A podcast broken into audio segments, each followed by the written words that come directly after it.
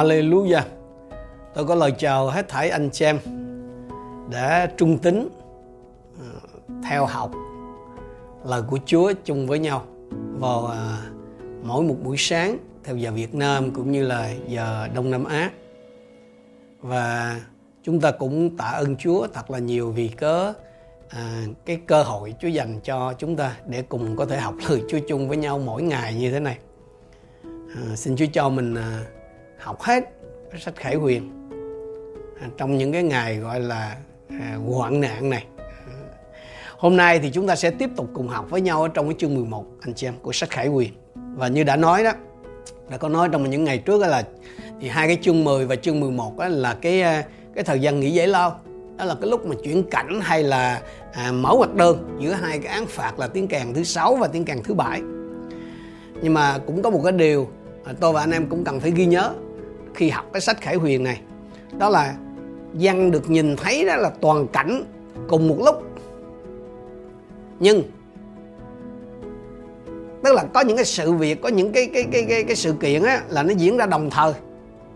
Nhưng mà khi ông viết lại đó khi ông ghi lại cho chúng ta đọc ngày hôm nay đó thì mình thấy nhiều việc nó giống như là ờ, trước sau theo cái thứ tự theo cái trình tự diễn ra như vậy nhưng mà hãy nhớ là bởi vì ông thấy là ông thấy một có thể có nhiều cái sự kiện nó diễn ra cùng một lúc đồng thời. Nhưng khi lại ghi lại đó thì ông ghi theo cái thành thứ tự trước sau. Nhưng mà nó không phải là trước sau. À, cùng lúc á. Nhưng mà à, ghi lại đó thuật lại thành ra nó như vậy chứ không không có phải là thật sự là nó có trước có sau giống kiểu đó đâu. À, anh chị em chúng ta cần phải lưu ý điều này để để mà có thể hiểu được rõ ràng. Bây giờ mình sẽ đi vào à, chương 11 và hôm nay thì ờ, chúng ta chỉ học hai câu đầu thôi. À, ngày mai thì chúng ta sẽ đi tiếp. Khải quyền chương 11 câu 1 và câu 2 Bây giờ tôi được ban cho một cây thước đo giống như cây gậy và được bảo hãy đứng dậy đo đền thờ của Đức Chúa Trời và bằng thờ cùng với những người thờ phượng trong đó. Nhưng sân ngoài thì chừa ra, đừng đo vì nó đã được giao cho dân ngoại và họ sẽ dày đạp thành thánh trong 42 tháng. À. Thì từ đầu cho đến hết chương 9 á, thì anh chị em đã thấy rằng là văn chỉ được chỉ chỉ ghi lại những gì ông thấy và đã nghe thôi nhưng mà bắt đầu sang chương 10 rồi đến chương 11 này là mình bắt đầu thấy ông là bắt đầu tham gia tích cực hơn à, ở chương 10 thì ông lấy cuộn sách rồi bỏ vô miệng nuốt rồi bây giờ là ông được giao cho cái nhiệm vụ là đi đo đền thờ à, hết thụ động nha bắt đầu bắt đầu có vẻ chủ động hơn. Nhưng mà trong cái tiếng Hy Lạp đó anh chị nó có hai cái từ được dịch là đền thờ. Một là naos hai là hieron hieron thì cái hieron á là nói về toàn bộ cái tòa nhà tức là toàn bộ cái đền thờ Jerusalem còn Naos là cái khu vực nội điện thôi tức là chỉ là cái nơi thánh hay là à, nó nó bao gồm là nơi nơi thánh và nơi chí thánh á, tức là thánh điện dân được truyền bảo là chỉ đo cái khu vực Naos thôi. Tức là ở, ở bên trong cái khu bên phía bên trong là nơi thánh và nơi chỉ thánh thôi mà như anh em biết đó, đo đền thờ đó thì trong kinh thánh cũng đã có một số trường hợp rồi. Người có người đo cũng có mà thiên sứ đo cũng có. Người á thì à, có cái chàng thanh niên ở trong Sachari chương 2 ừ.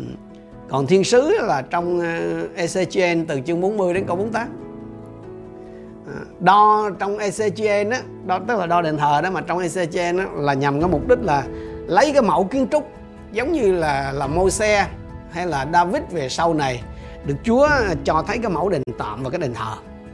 Còn đo trong cái trường hợp của anh thanh niên mà ở trong Sacheri chương 2 đó đó là nhằm cái mục đích bảo vệ. Thì đối chiếu với cái bối cảnh á, thì cái trường hợp của dân có có lẽ là phải hiểu theo cái nghĩa là đo để được bảo vệ giống như trong Sacheri chương 2 hơn. Và và thêm nữa đó vì dân chỉ được uh, truyền bảo là phải đo uh, không chỉ cái khu vực thánh điện tức là nos mà còn đo bằng thờ. Uh, cái bàn thờ mà trong cái khu vực thánh điện đây chính là cái bàn thờ sông Hương. Và những cái người thờ phượng ở trong đó. Thành ra là cái việc đo này nó mang cái ý nghĩa là gì anh em biết không? Nó mang ý nghĩa đánh dấu nó mang ý nghĩa là thẩm định chất lượng hay là xác định cái quyền sở hữu nhiều hơn. Tôi và anh em sẽ xem một cái trường hợp tương tự như trong ECGN à, chương 9 từ câu 1 cho đến câu số 6 Ngài kêu lớn tiếng vào tai tôi rằng tức là là tai của ECGN đó các đau phủ của thành phố hãy đến gần. Mỗi người cầm khí giới quỷ diệt trong tay mình. Và kìa có sáu người từ cổng trên về phía bắc đi đến mỗi người cầm vũ khí giết người trong tay trong bọn họ có một người mặc vải gai, lưng đeo tráp bút mực, sáu người bước vào đứng bên bàn thờ bằng đồng. Câu số 3 Đức giê va gọi người mặc vải gai, lưng đeo tráp bút mực và phán, hãy đi qua khắp thành, tức là thành Jerusalem và ghi dấu trên trán những người nào than thở khóc lóc về mọi điều kinh tởm đã phạm giữa thành này. Rồi tôi nghe ngài phán với những người kia rằng, hãy theo sau người ấy, đi khắp thành và đánh giết mắt người chớ đoái tiếc, cũng đừng thương xót. Hãy giết hết bất kể người già, người trẻ, trinh nữ, đàn bà và trẻ em. Nhưng chớ đến gần người nào có ghi dấu trên trán. Hãy bắt đầu từ người già cả ở trước đền thờ. Nếu anh em tưởng tượng như tôi nói nếu anh em tưởng tượng mà cái khung cảnh mà dịch lệ này là đứng đằng sau đó các cái thiên sứ hủy diệt thì chúng ta sẽ có thể hiểu ra được nhiều thứ nhưng mà trước khi mình tiếp tục à, xem xét cái vụ đo cái vụ thẩm định của dân về thánh điện về cái sự thờ phượng tức là cái cái hình bóng là bằng thờ đó và những cái người thờ phượng á thì chúng ta sẽ dành nói về cái thì giờ dành thì giờ nói về cái, cái, cái chữ đền thờ ở đây. Đền thờ mà được đề cập ở trong à, chương 11 câu 1 này ấy, mà mà mà là là cái đền thờ mà dân được lệnh phải đo đó phải kiểm tra là đền thờ nào. Bởi vì sao? Bởi vì từ năm 19 à, xin lỗi từ từ năm 70 sau công nguyên tức là từ năm 70 sau Chúa đó thì cái sau khi mà bị quân La Mã dưới quyền chỉ huy của tướng Titus đã phá, phá hủy hoàn toàn đó thì tại Jerusalem không còn cái đền thờ nào hết. Và chắc chắn là đây không phải là cái đền thờ ở trên trời. Cái bằng chứng là trong câu 2 đó anh chị em câu 2 nói gì? Nhưng sân ngoài thì chừa ra đừng đo vì nó đã được giao cho dân ngoại và họ sẽ dày đạp thần thánh trong 42 tháng. Nếu đền thờ này là đền thờ trên trời thì dân ngoại làm gì có cửa? Làm sao mà bén mảng tới được mà dài với chẳng đạp đúng không? Do đó là cái đền thờ này chắc chắn là phải ở trên đất. À, à, trong kinh thánh vâng. Chúng ta phải trở lại kinh thánh thôi thì phải dùng kinh thánh để giải giải nghĩa kinh thánh. À, trong kinh thánh thì có một số cái đền thờ của đức chúa trời được đề cập. Nhớ là đền thờ nha temple. Chứ không phải là đền chứ không có tính đền tạm là tabernacle ở đây nha. À, đầu tiên á, là đền thờ do vua Salomon xây dựng thì tại cái đền thờ đó đó, cái sự vinh quang Sekina của Chúa đã ngự và sau đó đã rời đi khi dân Chúa phạm tội, bị bắt làm phu tù ở bên Babylon suốt 4 70 năm. Cái đền thờ thứ hai được gọi là đền thờ Sorobaben đó là vì do cái vị tổng trấn này trùng tu khi dân Israel hồi hương. Tuy nhiên là cái vinh quang Shekinah của Chúa nó không bao giờ quay trở lại trong đền thờ này cả. Cái đền thờ tiếp theo cũng có thể gọi là đền thờ thứ ba, nhưng mà cũng có thể không gọi là đền thờ thứ ba là vì nó là được Herod đại đế trùng tu và mở rộng từ cái đền thờ của Sorobabel. Ừ. Đây là chính là cái đền thờ mà Đức Chúa Giêsu của chúng ta đã từng đặt chân vào. Và đến năm 70 sau Chúa đó, thì cái đền thờ do Herod tái thiết và mở rộng là bị bị người La Mã quỷ phá hoàn toàn. Đó là lúc mà cái đồng hồ tiên tri dừng lại với Israel. Tức là 69 tuần lễ đó đã hoàn tất theo như lời tiên tri của Daniel trong chương chương à, chương 9 câu 25. Và bây giờ là cái đền thờ thuộc linh, là cái đền thờ mà không được xây dựng bởi tay người ta đó, tức là hội thánh xuất hiện thế vào cái chỗ của đền thờ Đức Chúa Trời tại Jerusalem như là Phaolô đã nói ở trong à, Cô-rin-tô thứ nhất chương 3 câu 16 và câu 17 anh em không biết rằng anh em là đền thờ của Đức Chúa Trời và thánh linh của Đức Chúa Trời ngự trong anh em sao nếu người nào phá hủy đền thờ của Đức Chúa Trời thì Đức Chúa Trời sẽ hủy diệt người ấy. Vì đền thờ của Đức Chúa Trời là thánh và đền thờ ấy chính là anh em. Cái đền thờ của Đức Chúa Trời ở đây tức là là là, là trong Cô-rin-tô thứ nhất chương 3 này ấy, là hội thánh của Đức Chúa Trời. Còn cái đền thờ của Đức Chúa Trời mà mà trong Cô-rin-tô thứ nhì chương 6 câu 16 đó anh chị em là thân thể vật lý của chúng ta. Ừ. Cho nên anh em cần anh chị em cần phải phân biệt cái điều này để để áp dụng cho đúng nha tôi nói bởi vì sao bởi vì à, có lẽ là một số anh chị em hiểu chưa tới hoặc hiểu không có đúng mà mà mà mà những anh chị em mà, mà chống cái việc mà tiêm vaccine á, Covid-19 á, tức là những người mà họ tin rằng là tiêm vaccine Covid-19 vào cơ thể thì sẽ làm cấu thay đổi cấu trúc gen các kiểu gì đó. Vì họ họ họ tin như vậy cho nên họ họ hiểu rằng là cái cái, cái đền thờ mà trong cô tôi thứ nhất này này là đền là cái thân thể cho nên họ bảo là tiêm vaccine có nghĩa là đang phạm tội hủy hoại đền thờ của Đức Chúa Trời. Anh chị em ơi có hiểu đúng mới có thể áp dụng chính xác được. Còn không á là anh em đã đi xa quá rồi đó. À. nhưng mà anh em biết không? Nhân tiện tôi cũng nói luôn cái bài học áp dụng á, thì nó phải đụng đến cuộc sống đời thường. Đúng không nó nó cái đã, đã đã đã đã là bài học áp dụng á. Bởi vì tôi nói là có hiểu đúng thì mới áp dụng chính xác được nhưng mà áp dụng á là nó luôn luôn đụng đến cái cái cái cuộc sống đời thường. Nó đụng đến những cái mối quan hệ xã hội. Nó đụng đến những cái vấn đề đương đại. Giảng dạy kinh thánh mà chỉ ờ, mà không chỉ ra được những cái bài học áp dụng á thì người nghe hôm nay họ sẽ bảo gì? Toàn nói chuyện lý thuyết không?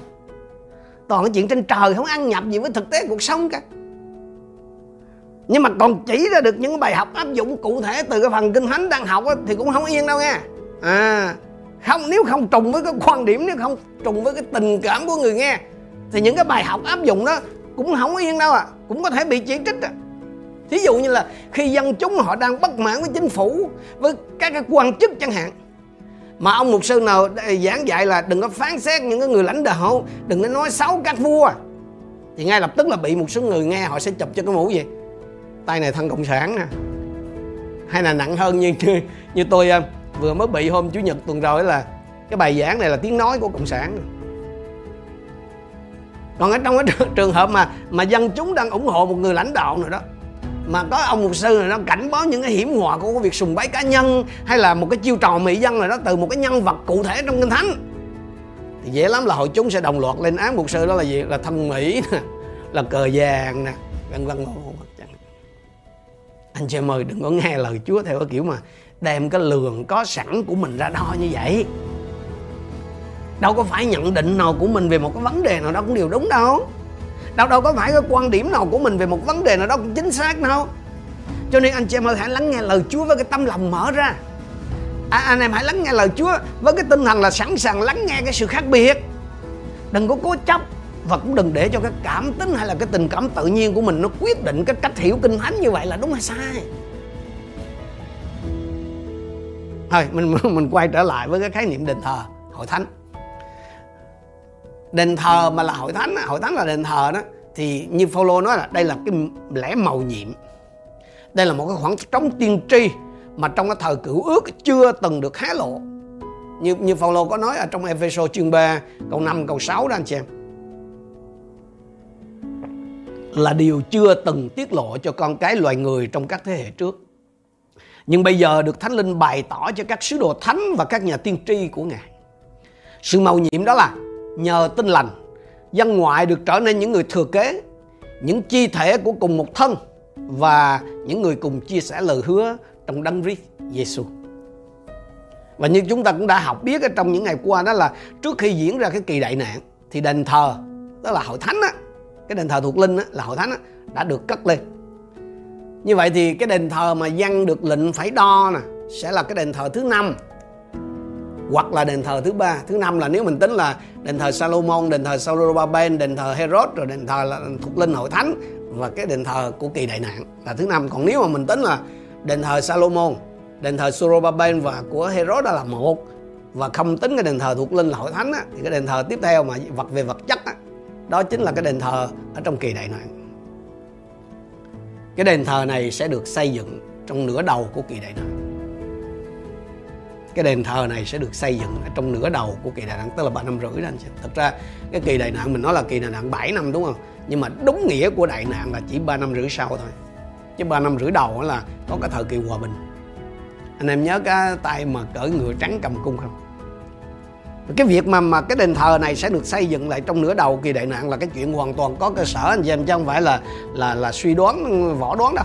À, cái nhận định này là căn cứ trên việc gì? Những cái nhóm người do thái hiện nay nè hiện nay luôn anh chị em đang rất bận rộn chuẩn bị cho cái việc tái thiết đền thờ.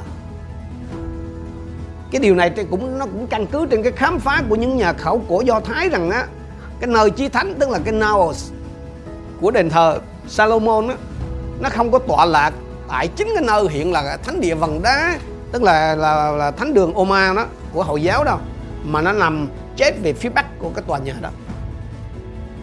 Như vậy thì rất có khả năng antichrist một chính trị gia lão luyện mà nổi trội về cái tài đàm phán mà chúng ta đã học đó à, tức là trong chương 6 câu một câu hai đó. Chính cái ông này nè chính cái tay này sẽ sẽ dàn xếp một cái thỏa thuận giữa cái người do thái và và người ải rập ở trong 3 năm rưỡi đầu của cơn đại nạn. À, theo đó thì cái thánh địa vần đá của người hồi giáo sẽ nguyên vị tại đó. Còn người do thái thì sẽ được phép xây dựng cái đền thờ của họ lệch về phía bắc. Tức là tức là chính cái nơi chí thánh của đền thờ Salomon trước kia. À, tất nhiên là không không ai dám khẳng định là mọi điều nó xảy ra chính xác như vậy. Nhưng mà cái điều đó là có thể xảy ra. Và cái điều đó đó về điều này đó thì nó sẽ ứng nghiệm hoàn toàn cái cái câu 2 của chương 11 Khải quyền nhưng sân ngoài thì chừa ra đừng đo vì nó đã được giao cho dân ngoại. Tức là thánh đường hồi giáo đó. Bây giờ chúng ta trở lại với cái việc uh, kiểm đếm hay là đo đếm của dân ở trong thánh điện ở trong bàn thờ nơi bàn thờ sông hương và những người thờ phượng tại đó. Chúng muốn tìm gì ở trong đó? Cái sự thờ phượng thật và những người thờ phượng thật tức, tất nhiên đó là cái sự thờ phượng theo kiểu cũ của do thái giáo, anh chị em. Nhưng là thật, chứ không phải chỉ có hình thức tôn giáo chiếu lệ bề ngoài. Tôi muốn anh chị em xem lại ở trong Ezechiel chương 4 ờ, chương 9 câu số 4 Hãy đi qua khắp thành, tức là thành Jerusalem và ghi dấu trên trán những người nào than thở, khóc lóc vì mọi điều kinh tởm đã phạm giữa thành này. Những người được Chúa ghi nhớ đó, không phải là những người chỉ biết giữ mình thánh sạch mà còn là những người phải biết kêu khóc về cái tình trạng của dân tộc. Không không phải tất cả những ai vào cái trong cái đền thờ Jerusalem là cái đền thờ trong cái kỳ đại nạn đó thờ vượng Chúa thì được Chúa đẹp lòng đâu. Được Chúa ghi nhớ đó chỉ có một số thôi. Nhớ không phải tất cả mà chỉ có một số thôi. Cái điều này nó hoàn toàn ứng nghiệm với lời của Chúa ở trong Roma chương 11 câu 25 anh chị em. Tức là chỉ một phần uh, dân Israel được cứu đó và những cái người mà do thái được được được kiểm đếm ở đây đó trong cái đền thờ Đức Chúa Trời này đó lúc đó đó bởi dân á là không có nằm trong số 144.000 người uh, Israel mà được thiên sứ đánh dấu ở trong chương 7 nha anh chị em khá khác nhau à. cái bài học cho tôi và anh em ở đây là gì? Thời nào cũng vậy. Chúa luôn tìm kiếm. Chúa luôn để mắt ghi nhớ những người thờ phượng thật. Giống như trong văn chương 4 câu 3 lời Chúa nói là, nhưng giờ đến và bây giờ đã đến. Khi những người thờ phượng thật sẽ thờ phượng cha bằng tâm linh và sự thật. Vì cha tìm kiếm những người thờ phượng ngài như vậy. Không không phải ai. Do thái có nghĩa là do thái đâu. Giống như Phaolô nói trong Roma chương 2 câu 28 29 vì một người chỉ bề ngoài là người do thái thì không phải là người do thái thật. Một người bên trong là người do thái mới thực sự là người do thái và một người như vậy á, sẽ được khen ngợi không phải từ loài người mà từ Đức Chúa Trời. Không hãy mang danh cơ đốc nhân thì thật sự là cơ đốc nhân đâu. Không hãy mang danh cơ đốc nhân là thật sự sẽ là người thờ phượng thật đâu. Anh chị em thuộc thành phần nào? Cơ đốc nhân cả trong lẫn ngoài hay là chỉ có mỗi cái vỏ là cơ đốc nhân? Nếu hôm nay mà Chúa sai người của Chúa đến từng hội thánh để thẩm định, để kiểm kiểm đếm cái người thờ phượng thật thì liệu sứ giả của Chúa có thể đánh dấu của Ngài ở trên anh chị em không? Liệu sứ giả của Chúa có thể xác nhận anh chị em là hàng thật, là hàng được chọn để được vinh hiển không? Xin Chúa tỉnh thức hết thảy mỗi một chúng ta đang khi còn có cơ hội. Chúng ta cùng đến với Chúa trong sự cầu nguyện. Hallelujah. Hallelujah. Chúa ơi, chúng con cảm ơn Ngài vì lời của Ngài. Dù đây là lời tuyên báo về những gì sẽ xảy ra sau này nhưng nó có đầy quyền năng để tỉnh thức chúng con là những người thờ phượng Chúa ở trong ngày hôm nay. Ngài luôn quan tâm đến cái nơi thánh của Chúa.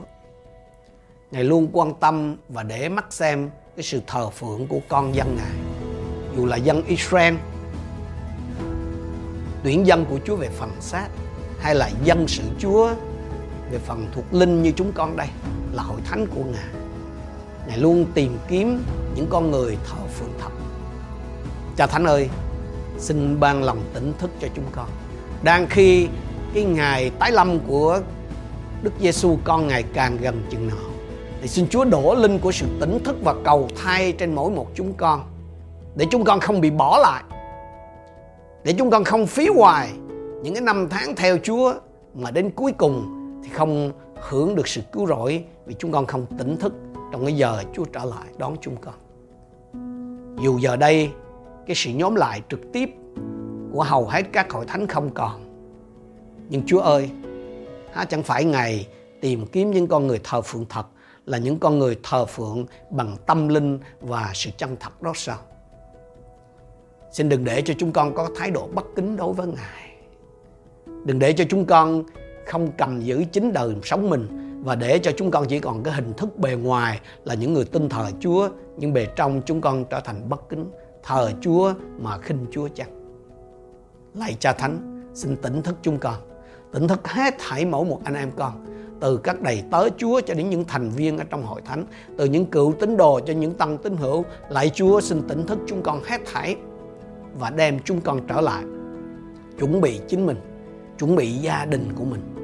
Ở trong cái tinh thần thờ phượng thật, ngõ hầu bất cứ lúc nào mà Chúa Giêsu trở lại, chúng con đều được Chúa đẹp lòng và chúng con được Chúa gìn giữ, bảo vệ ở trong những cái kỳ nguy khốn khi chúng con được Chúa đem đi với Ngài. Chúng con cảm ơn Cha vì sự sắm sẵn của Ngài trên tất cả mọi điều. Cầu xin sự bình an của Chúa ở cùng với hết thảy quý đầy tới Chúa và anh chị em con, đặc biệt là những anh chị em con đang ở tại Sài Gòn, đang đối diện với cái tình trạng dịch bệnh một lây lan một cách khủng khiếp này. Xin Chúa giấu chúng con trong sự hiện diện của Chúa và đem chúng con đến gần Ngài hơn đang khi phải đối diện với hoạn nạn ở xung quanh chúng con tạ ơn ngài. Chúng con biết ơn chúa vì tất cả mọi điều chúa sắm sẵn cho chúng con. Chúng con đồng thành kính hiệp chung cầu nguyện. Trong danh chúa giêsu christ. Amen.